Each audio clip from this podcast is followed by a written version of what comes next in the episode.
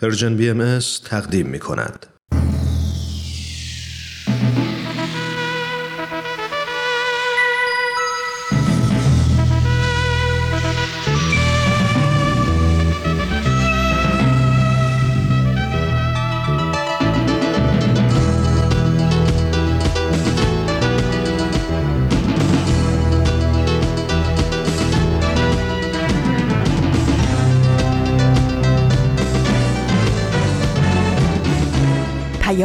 دوست. برنامه ای برای تفاهم و پیوند دلها.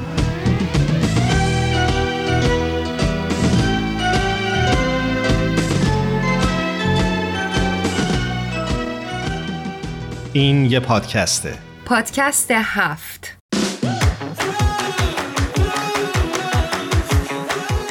امروز جمعه 21 مرداد 1401 خورشیدی برابر با 12 اوت 2022 میلادیه این 117 همین قسمت از پادکست هفته.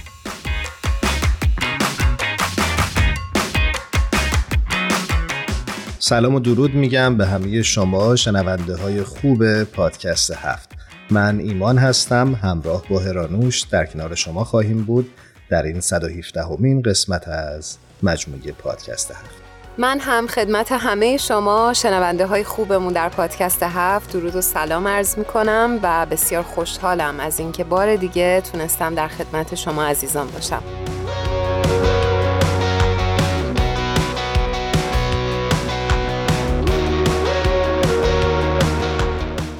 امروز روز جهانی جوانان هست و تمی که سازمان ملل متحد برای روز جهانی جوانان انتخاب کرده عنوانش هست همبستگی بین نسل ها ساختن جهانی برای تمامی سنی و این روز رو به همه شما جوانان عزیزمون در هر کجا که هستید تبریک میگیم و امیدواریم که نسل های مختلف بتونن زبان همدیگر رو بهتر بفهمن.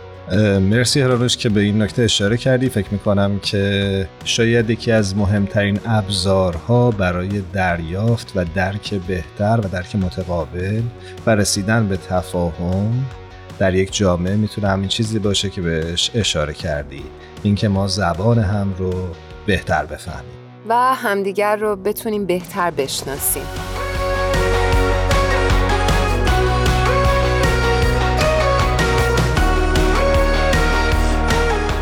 همونجوری که اگه خاطرتون باشه ما در برنامه گذشته راجع به موضوع ترس صحبت کردیم و کارشناس خوب برنامهمون جناب دکتر نظام الدین میساقی برامون در خصوص ابعاد این پدیده کمی صحبت کردن.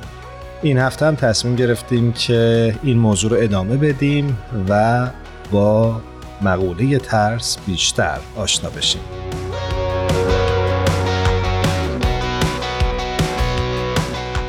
همونجوری که می‌دونیم ترس یک پدیده ای هست که می‌تونه واکنش بیوشیمیایی و همینطور عاطفی در ما ایجاد بکنه. این احساسی که از ابتدایی ترین احساساتی است که ما انسان ها می‌تونیم تجربهش بکنیم و یا حتی ازش استفاده بکنیم تا از موقعیت های خطرناکی که درش قرار می‌گیریم به سلامت در بیاییم. همطور که ایمان اشاره کردی در واقع ترس در انسان دو تا واکنش متفاوت رو به همراه داره. یک واکنشش بیوشیمیایی هست و یک واکنشش عاطفی. واکنش بیوشیمیایی در واقع اون چیزیه که از نظر جسمی ما احساس می‌کنیم. مثلا اینکه ضربان قلبمون بالا میره بدن ما عرق می‌کنه بعد آدرنالین بیشتر ترشح می‌کنیم. در واقع اصطلاحا بهش میگن واکنش جنگ و گریز. و در واقع این یک پاسخ خودکار و طبیعی انسان هست که برای بقا بسیار مهمه. یعنی در واقع سروایو می‌کنه بدن و روان از اون حالتی که درش قرار گرفته. و اما واکنش عاطفی هم نسبت به مقوله ترس در انسان وجود داره. به این معنی که برخی از ماها شیفته و یا معتاد ترشح آدرنالین میشه. مثل اینکه کسانی هستند که دائم دوست دارن در موقعیت های پرخطر خودشون رو قرار بدن تا از اون آدرنالینی که در بدنشون ترشح میشه به نوعی لذت ببرن. مثل کسانی که به طور مرتب سعی می‌کنن پرش آزاد از هواپیما داشته باشن. ایمان خیلی خوبه که این نکته هم اشاره بکنیم. همیشه اشاره کردیم در بحثای روانشناسی که یادمون نره که ما در کودکی روانمون برنامه ریزی شده. برای آنچه که در بزرگسالی در ما نمود پیدا می‌کنه و یا رفتار می‌کنیم کاملا. خب این بحث رو اینجا نگه داریم. بریم یک ترانه با هم گوش کنیم. پیشنهاد تو برای شنیدن این ترانه چی هست؟ الان چیزی به خاطرم اسمن نمی‌دونم فکر می‌کنم اسم شم و شب باشه. از مجید سالاری عزیز خواننده خوب کشورمون. بریم با هم دیگه این ترانه زیبا رو گوش کنیم. به به چه انتخاب خوبی. حتما بریم گوش کنیم. ای شم تو مسوز شب درازن هنوز. ای سور تو مدم که وقت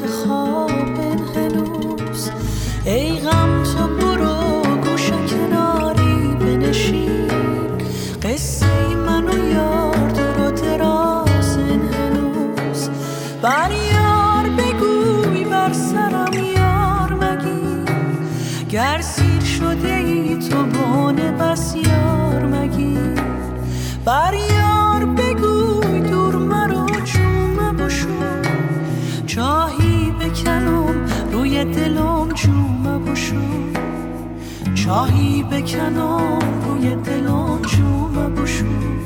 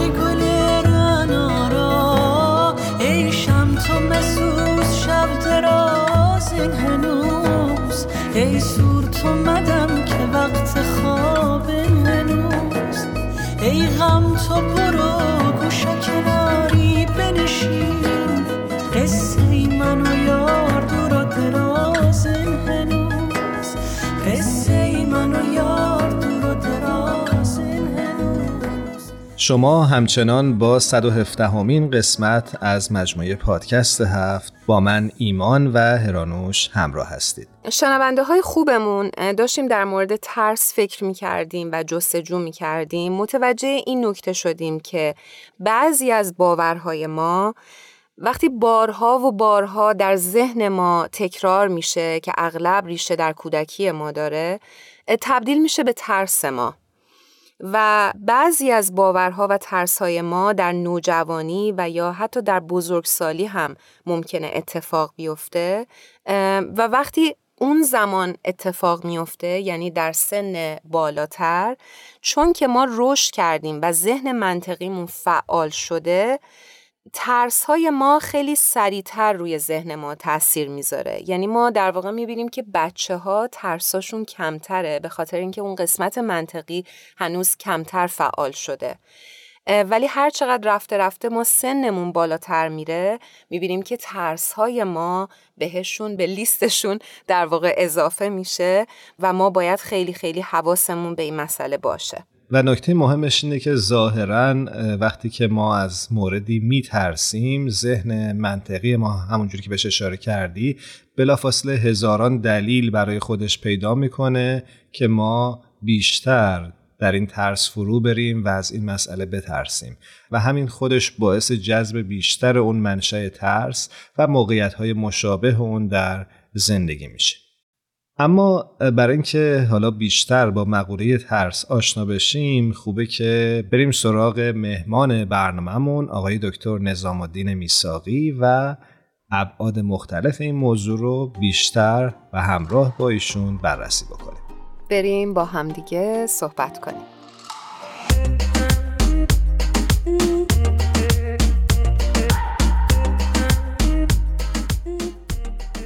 همراهان عزیز پادکست هفت می‌دونم که منتظر هستید تا این هفته هم با دکتر نظام الدین میساقی دوباره صحبت بکنیم و همراه بشیم.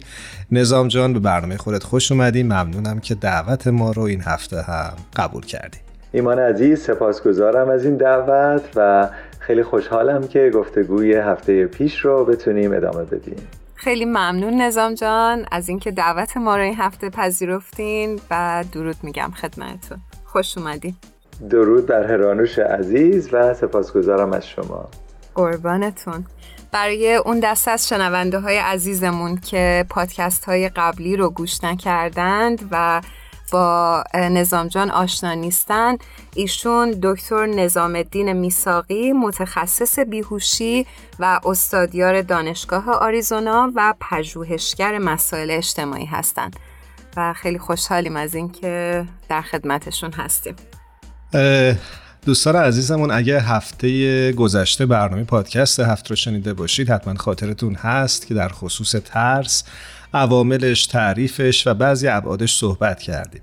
ولی خب وقت برنامه کافی نبود و نتونستیم ابعاد و زوایای دیگه ای ترس رو در کنار دکتر میساقی عزیز بررسی بکنیم و تصمیم گرفتیم که این هفته هم به این موضوع دوباره بپردازیم. نظام جان توی برنامه هفته قبل یک جا اشاره کردی به موضوع PTSD Post Traumatic Stress Disorder یا اگه فکر کنم درست ترجمه بکنم استرس بعد از سانحه. و ارتباطش رو با ترس قدری بهش اشاره کردیم می‌خوای از همینجا بحثمون رو شروع بکنیم و برامون توضیح بدی که چه ارتباطی می‌تونه وجود داشته باشه بین استرس بعد از سانحه و ترس؟ بله.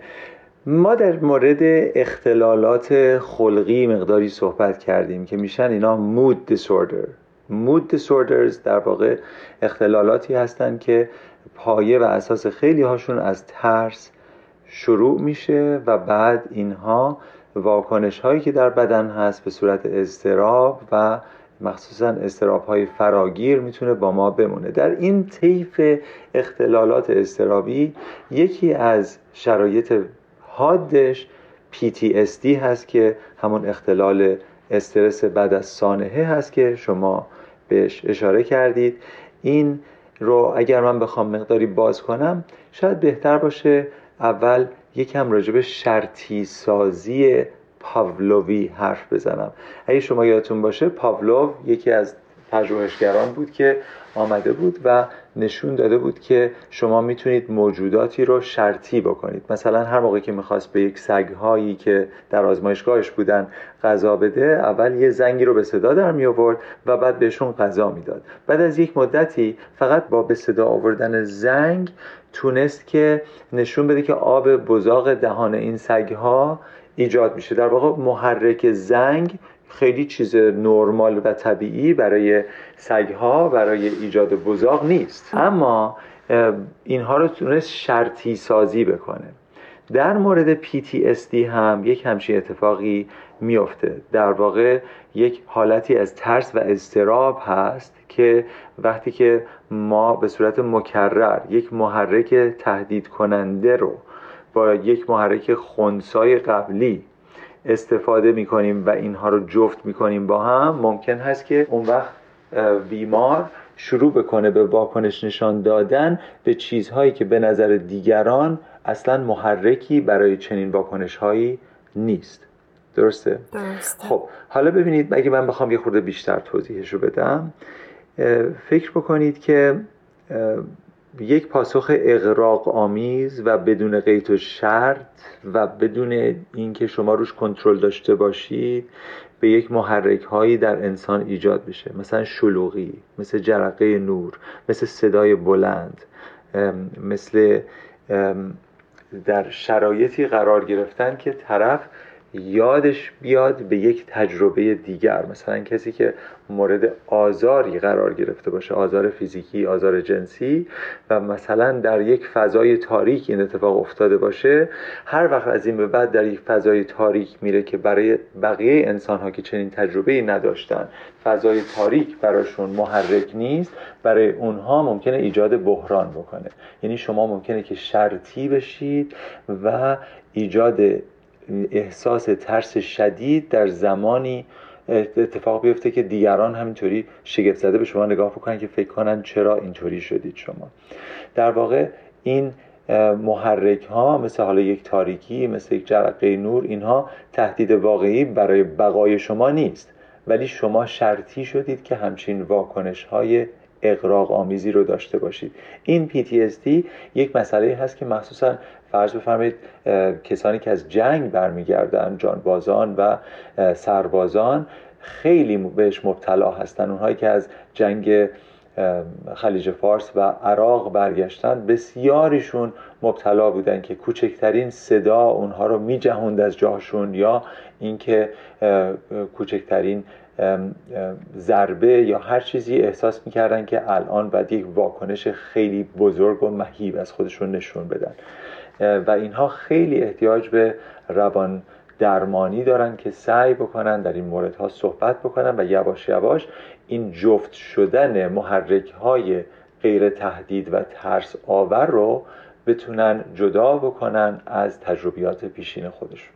بسیار سپاسگزارم ازتون. خب نظام جان یه سوالی برام پیش اومد که به نظر می‌رسه که در سطح کلان دولت ها و یا سیستم های دولتی می‌تونن از ترس استفاده ابزاری بکنن این درسته؟ بله این یک مشاهده خیلی خوبی هست که شما هرانوش جان بهش اشاره کردید و بله خیلی از افراد خیلی از دولت مردان دوست دارن که اگر ترسی هم وجود نداشته باشه به صورت مصنوعی شاید یک ترسی رو ایجاد بکنن. چون می‌دونن که وقتی که شما فضای ترس رو ایجاد کردید همه به صورت خودکار بهش واکنش نشون میدن. و اول شما ترس رو تعریف می‌کنید و بعد راهکاری رو تعریف می‌کنید که چگونه می‌تونید این جمعیت رو به امنیت ببرید. درست. همونطور که ما در مورد این مسائل در برنامه پیشین صحبت کردیم که نقطه مقابل ترس امنیت هست. یک دولت مردی بره صحبت بکنه اول ترس رو ایجاد بکنه و بعد بگه من هستم که برای شما امنیت ایجاد خواهم کرد. برای همین برای خودش یک سری هوادار پیدا بکنه. البته این یک مسئله جدید امروزی نیست. اصولا اشاعه ترس در یک جمعیت توسط طبقه حاکم از زمان مصر باستان بوده تا همین امروز که در موردش صحبت می‌کنیم. و البته دولت های سرکوبگر این کار رو بیشتر انجام میدن و با استناد زیاد به ترس دوست دارن که تسلط خودشون رو بر یک مردمی حفظ بکنن. و بعد ادعاشون هم همیشه این هست که فقط ما هستیم که می‌تونیم ابزار رو در دست داشته باشیم و توانایی رو داشته باشیم که از شما محافظت بکنیم چون شماها به محافظت ما احتیاج دارید. و آقای جان ادمز که یکی از بنیانگذاران آمریکا بود این مفهوم رو در یک یکی از گیومه هایی که نقد قول هایی که ازش شد تکرار کرده بود نوشته بود ترس اساس و بنیاد اکثر دولت هاست یعنی اینکه اصلا این یک مسئله خیلی فراگیر هست همونطور که شما متوجه شدید و مردم مستعد هستن که تکیه بکنن به اون چیزی که میشنون و خب خیلی راحت فریب می‌خورن و فکر می‌کنن که بحران واقعیه به این مسئله باور می‌کنن و بعد حالا مقامات دولتی انگیزشون ممکنه خیر یا شر باشه فرق نمی‌کنه. اونها میرن در بحران ها سرمایه گذاری می‌کنن یا اونها رو جعل می‌کنن که افراد رو بتونن تحت سلطه خودشون در بیارن. و کار دیگری هم که می‌کنن مخصوصا وقتی که اونها یک همچین بحرانهایی رو دارن جعل می‌کنن همش تکرارش هم می‌کنن. چون تکرار کردن یک دروغ یک جور تکنیک تبلیغاتی دیگه که این خیلی هم رایج هست که دروغ ها رو تحکیم می‌کنه و تداوم میبخشه.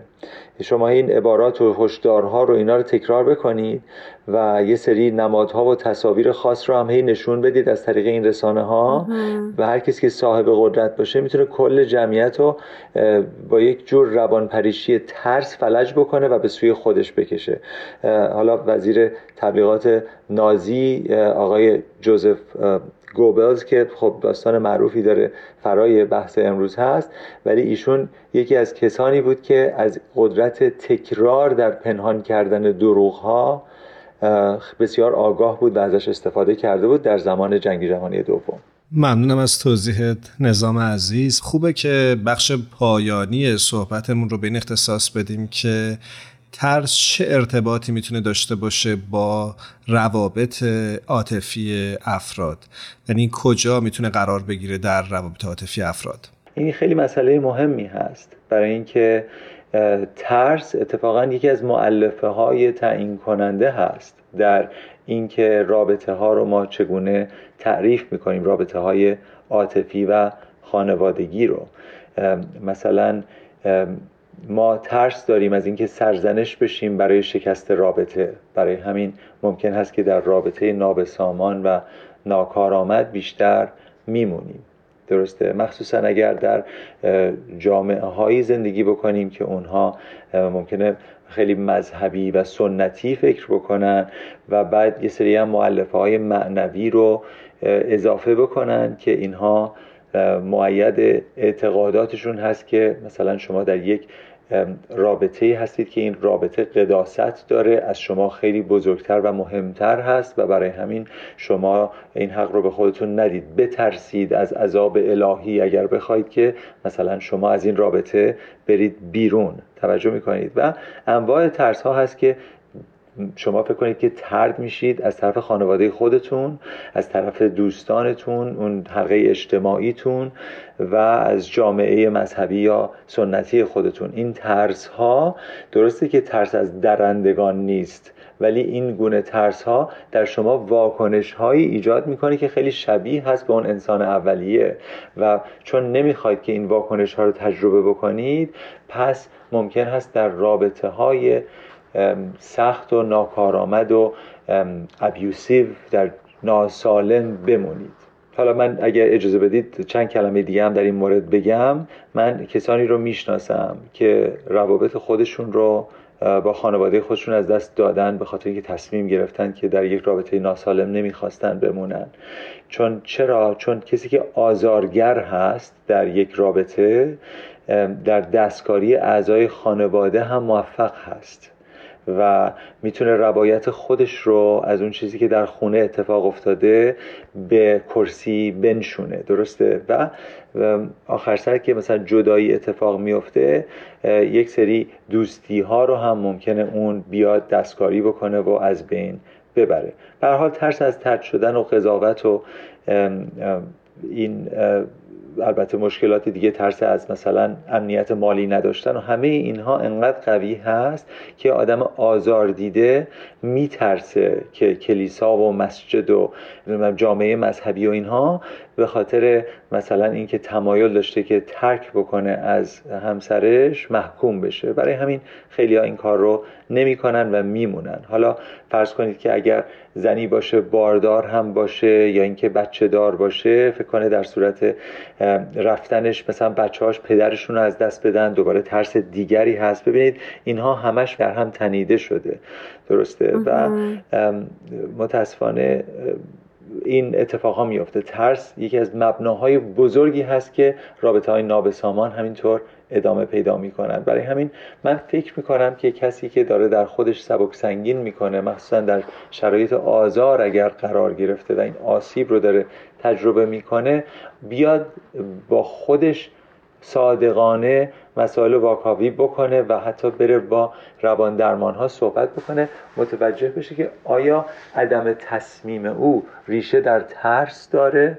این ترس هایی که واکنش هایی داره که انقدر این واکنش ها برای شما انزجار آور ممکنه باشه که شما نخواهید از رابطه بیرون بشید یا نخواهید اونها رو تجربه بکنید. چون فقط واکنش ها رو نمی‌خواید تجربه بکنید پس گزینه بیرون آمدن از آزار رو هم از میز برمیدارید و نمی‌خواید انجام بدید. خیلی ممنونیم ازتون.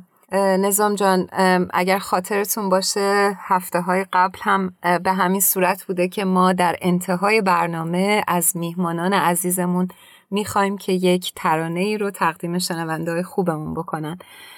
دوست داریم بدونیم که این هفته چه ترانه ای رو دوست دارید که ما پخش کنیم. حتما. نمی‌دونم که شما خواهران بلوری بهین و سمین رو باهاشون آشنا هستید یا نه. بله. خیلی فعالیت های زیبایی می‌کنن در ایران و یک آهنگ قدیمی خیلی ملی ایتالیایی به نام بلا چاو رو. اونها آمدن و بازخانی کردن و واجه های فارسی روش گذاشتن. بسیار به دل من نشست. امیدوارم که شنوندگان شما هم ازش لذت ببرن خیلی عالی. مرسی. قبل از اینکه بریم این ترانه زیبا رو از دو خواهر عزیز بشنویم با شما نظام جان خدافزی می‌کنیم و امیدواریم که روزهای خوش و ساعات عالی براتون پیش رو باشه. من هم برای شما روزهای زیبا و به دور از ترس آرزو می‌کنم. خوب و خوش باشید. متشکرم. شب و روزت خوش. شب خوش. یه نفر از دور داره می‌خونه. آسمون وحشت ما سفره تانه شرم از این کابوس. شرم از این افسوس شرم از این رنج بیهوده. پرده آخر زندگی از سر روی تلی از خاکستر. از گلوی تو تا صدای ما بلا چاو بلا چاو بلا چاو چاو چاو میپریم از خواب. یه شب محتاب یکی میگه آی آدم ها یا همه با هم یا همه تنها. ما که بیداریم تا فردا. از گلوی تو تا صدای ما.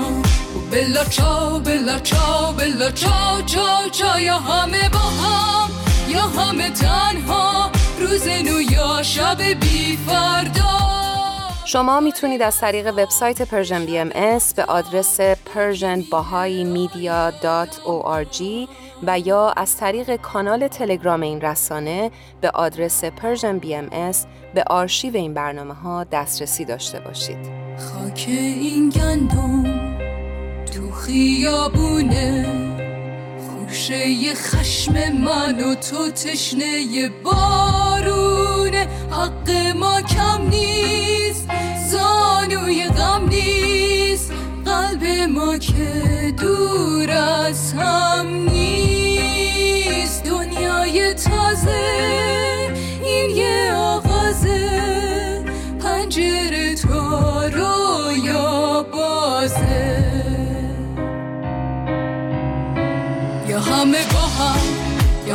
تنها. و بلا چاو بلا چاو بلا چاو چاو چاو میپریم از خواب. یه شب محتاب ما که بیداریم.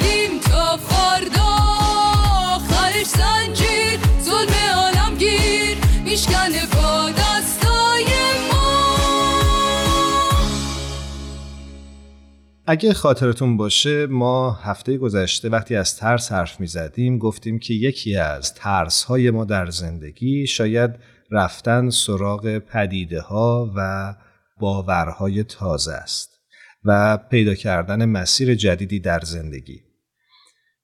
می‌دونیم که در آین بهایی مسئله جستجوی حقیقت یکی از اصول اساسی اعتقادی بهاییانه و فکر می‌کنم شاید شمایی که این برنامه رو میشنوید حتما آگاه هستید که بهاییان معتقدند که نباید در خصوص افکار و مکاتب فکری و اندیشه از کسی لزوما تقلید کرد. ایمان همونطور که اشاره کردی در واقع تقلید در دیانت باهایی محدود کننده اختیار و آزادی انسان حساب میشه و انقدر مقام و منزلت هر فرد بشری و انسان والا و با ارزش هستش که خودش می‌تونه فردن انتخاب و تصمیم گیری داشته باشه و از تقلید دوری بکنه. و دلیل اینکه از بهایان خواسته شده که خودشون حقیقت رو جستجو بکنند شاید به همین خاطر هست. دقیقا. خب اگه موافقی بریم با آنیتا صحبت بکنیم که روی خط منتظره. بله بریم همراه بشیم.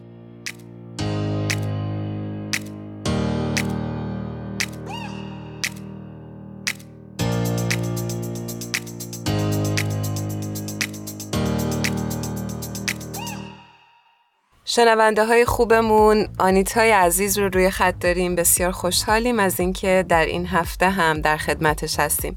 آنیتا جان درود بر تو. درود و سلام بر شما. خوشحالم که دوباره پیشتون هستم. منم به درود و سلام میگم آنیتای عزیز. به برنامه خودت خوش اومدی. خیلی ممنونم. گرچه راهمون از هم دوره ولی دلامون خیلی نزدیکه. دلم براتون تنگ میشه هر هفته. منم ما هم همینطور. آنیتا جان این هفته برامون چه چیزی همراه آوردی؟ امروز می‌خوام یک هنرمند و یکی از آثارشون رو معرفی بکنم. و چون تا حالا راجع به فیلم و سینما حرف نزده بودیم امروز براتون یک سورپرایز آوردم. یک موضوع متفاوت. بسیار عالی. خب من از کارگردان این اثر شروع می‌کنم. کارگردانی که انتخاب کردم محسن مخمل باف هست. که ایشون معرف حضورتون هست. فکر می‌کنم با آثارشون آشنا باشین یا حداقل اسمشون رو شنیده باشین. آقای مخمل باف متولد سال 1336 در تهران هست. ایشون نویسنده و کارگردان هستند و در یک فیلمی یک نقشی هم بازی کردن ولی نمی‌تونیم بهشون بگیم بازیگر. اگه اشتباه نکنم فیلم کلوزاپ آقای کیارستمی بود درسته؟ بله دقیقا. ایمان جان شما توی این بخش حرف واسه گفتن زیاد دارین. برخلاف بخش کتاب. خیلی یادم میمونه. آقای مخمل باف که ساکن جنوب تهران بودن و به دلیل فقر مالی خانوادگی که داشتن از سن هشت سالگی مشغول به کار میشن و شاگردی و کارگری می‌کنن تا سن 17 سالگی. البته ایشون خیلی بچه آرومی هم نبودن. از سن 15 سالگی یک سری فعالیت سیاسی انجام میدن و اتفاقاتی میفته که ایشون در 17 سالگی به زندان میرن. و در همون تاریکی زندان شروع به داستان نویسی می‌کنن و پس از اینکه از زندان بیرون میان فیلمسازی رو آغاز می‌کنن. یه اتفاق تاثیرگذاری هم که تو زندگی ایشون رخ میده در گذشت همسر اول ایشون هست. ولی هیچ کدوم از این اتفاقا باعث نمیشه که ایشون تبدیل نشن به یک هنرمند موفق. آقای مخمل باف در دهه 60 یکی از پرکارترین سینماگران بعد از انقلاب بود و جالب اینه که خیلی کارای ایشون از نظر تنوع غنی هست. سال 1368 همونجوری که ایمان عزیز اشاره کردن در فیلم کلوزآپ که کارگردانش آقای عباس کیارستمی بودن نقش خودشون رو بازی می‌کنن. در واقع پس نمی‌تونیم بگیم که بازیگری کردن این فیلم راجع به یک مردی به نام حسین سبزیان که خودش رو تحت عنوان مخمل باف به یک خانواده ای معرفی می‌کنه و به اونها وعده اینو میده که در فیلم بعدیش بازی بکنن. و همونطور که حتما خیلی از این شنونده های عزیزمون می‌دونن این بر اساس یک داستان و اتفاق واقعی بود و آقای سبزیان همین چند سال پیش متاسفانه فوت کردن. و الان که گفتی یاد اون فیلم افتادم و یاد اتفاقات بامزه ای که در طول فیلم میافته. آه من نمی‌دونستم روحشون قرین رحمت باشه. خب برمیگردیم به آقای مخملباف و زندگی حرفه‌ای ایشون. که البته من اینجا اصلا نمی‌تونم که حتی اسم آثاری که ایشون خلق کردن رو نام ببرم چون زمان بهمون به اجازه نمیده. ولی یکی از علاوه بر حالا اون فیلمی که براتون آوردم یک اشاره هم می‌خواستم بکنم به یکی از آثار بسیار متفاوت ایشون که فیلم باغبان هست که همراه پسرشون در باغهای بهایی ساختن و توسط همین فیلم سال 2013 مهمان جشنواره فیلم اورشلیم شدن. فیلمی رو هم که امروز براتون انتخاب کردم سال 1996 برنده بهترین فیلم جشنواره مونیخ آلمان بود. اما تا یه کمی به نگرش آقای مخمل باف نپردازم سراغ اسم فیلم نمیرم.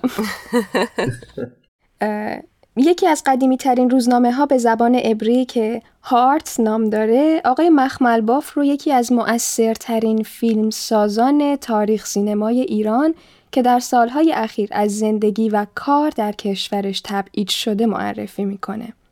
و حالا بالاخره می‌خوام اسم فیلم رو بهتون بگم. فیلمی که انتخاب کردم که در سال 1373 تهیه شده و به هفتاد جشنواره بین المللی راه پیدا کرده اسمش هست سلام سینما. بسیار عالی. یکی از فیلم های مورد علاقه خود منم هست. آیتا جان محتوای این فیلم رو برامون یه مقدار بیشتر بگو. بله حتما. هرانوش جان وقتی که من این فیلم رو داشتم نگاه می کردم اولش گیج بودم. فکر می کردم که دارم یک مستند می دیدم ولی از طرفی می‌دونستم که مستند نیست و یک فیلم سینمایی که یک داستانی داره و یعنی از اون قالب مستند بیرونه. آقای مخمل باف داستانی که برای ما روایت می‌کنن توی فیلم که ما رو با خودش می‌بره به این صورته که برای صدومین سال سینما تصمیم گرفتن که یک فیلم بسازن. و توی روزنامه آگهی میدن که علاقمندان به سینما رو جذب بکنن و ازشون تست بازیگری بگیرن که از بین این علاقمندان به سینما افرادی رو جذب بکنن برای بازی در این فیلم. اون روز موعود فرا می‌رسه و خیلی عظیمی از مردم هجوم میارن به طرف کارگردان و تهیه کننده هایی که اونجا وایستادن و می‌خوان از مردم تست بگیرن و به جایی می‌رسه که دیگه کسانی که می‌خواستن تست بگیرن نمی‌تونن از پس مردم بر بیان و در رو میبندن ولی مردم در رو میشکونن و از در و دیوار بالا میرن به اصطلاح که بخوان فرمی رو که در حال پخش شدن هست بگیرن تا شانس اینو داشته باشن که در تست بازیگری شرکت بکنن و به عشق خودشون که سینماست برسن. بعد از اینکه در رو از جا می‌کنن ما وارد یه فضایی میشیم که خود آقای مخمل باف به عنوان بازیگر و کارگردان این فیلم اونجا حضور پیدا می‌کنن و دونه بدون افراد رو صدا می‌کنن داخل اون فضایی که هستن تا ازشون تست بگیرن. که این قسمت از فیلم رو من نمی‌دونم چطور با کلام می‌تونم براتون تعریف بکنم. فقط پیشنهاد می‌کنم که حتما فیلم رو ببینین. اما یک مثالی از این افراد می‌تونم در بیارم از داخل فیلم و براتون بگم. بین این خیلی عظیم دو تا دختر نوجوان هستند که از بقیه مشتاقتر هستند برای بازیگری و از بین بقیه انتخاب میشن. بعد از اینکه این دوتا دختر انتخاب میشن کارگردان یعنی خود جناب مخمل باف میز قضاوت رو در اختیار اون دوتا دختر قرار میده تا بتونن از باقی هم نسل های خودشون تست بازیگری بگیرن. اما این دو دختر به محض اینکه پشت اون میز کارگردانی یا قضاوت میشینن تمام سختیایی رو که کشیدن تا به اونجا برسن رو فراموش می‌کنن و حتی از خود کارگردان هم سختگیرانه تر با مشتاقان سینما رفتار می‌کنن. و اون جمعیتی رو که روبروشون ایستاده بودن رو لایق ورود به سینما نمی‌دونن. وقتی که کارگردان اونا رو از پشت میز بلند می‌کنه و به اونا میگه که این یک آزمون بوده اونها دو مرتبه طعم تلخ آدم معمولی بودن و بی قدرت بودن رو تجربه می‌کنن. چون فکر می‌کردن که با بازیگری یا با هنرمند بودن ناخداگاه از عوام مردم جدا میشن و یک حس قدرتی رو تجربه می‌کنن که آقای کارگردان این رو هم به اون دو تا دختر جوان گوش زد می‌کنن هم فکر می‌کنن به تمام کسایی که فیلم ایشون رو می‌بینن. قطعا همینطوره و انتخاب بسیار خوبی داشتی. فکر می‌کنم فیلمیه که میشه بارها و بارها دید. و روانشناسی درستی از جامعه ایران تا حدودی به دست آورد. مرسی از ذوق و علاقه که نشون دادین ایمان جان. امیدوارم که اگر فیلم رو ندیدین ببینین. اگر دیدین دوباره یه سری بهش بزنین. چون هر از چندگاهی سر زدن به اطلاعاتی که ما قبلا داشتیم یا آثاری که قبلا دیدیم و شنیدیم می‌تونه یادگیری های جدیدی برای ما داشته باشه. ممنونم آنیتا جان با فیلم خوبی که معرفی کردی و متشکریم ازت تا دفعات آینده. خدا نگهدارت باشه. قربان شما. همچنین وقت بخیر. خدا نگهدار. خدا نگهدارتون.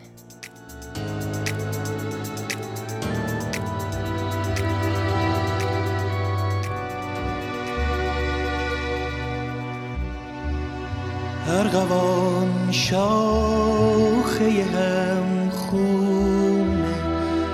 جدا مانده من. آسمان تو چه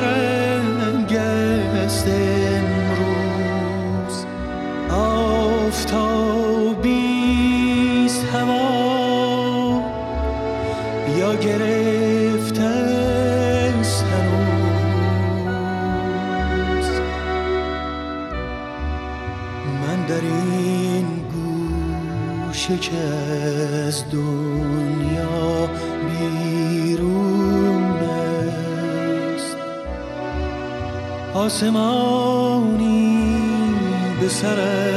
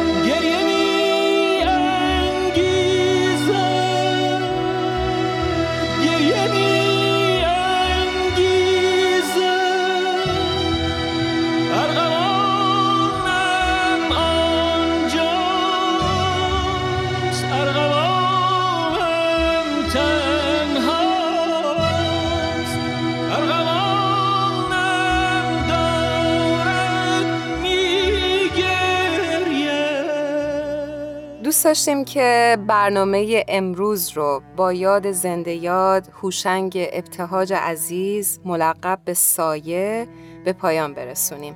هوشنگ ابتهاج در جایی میگه مرغ شبخان که بادرم می‌خواند رفت و این آشیانه خالی ماند. آهوان گم شدند در شب دشت. آه از آن رفتگان بی برگشت. ارغوان. این چه رازیست که هر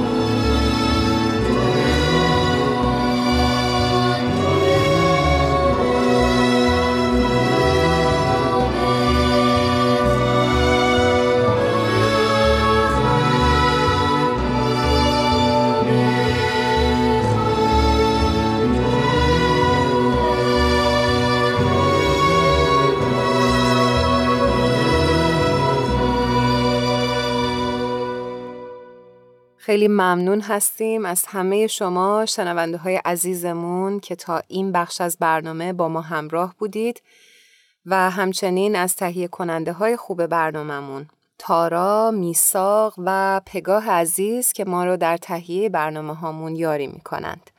هر جا هستید خوب و خوش و سلامت باشید. خدا نگهدارتون.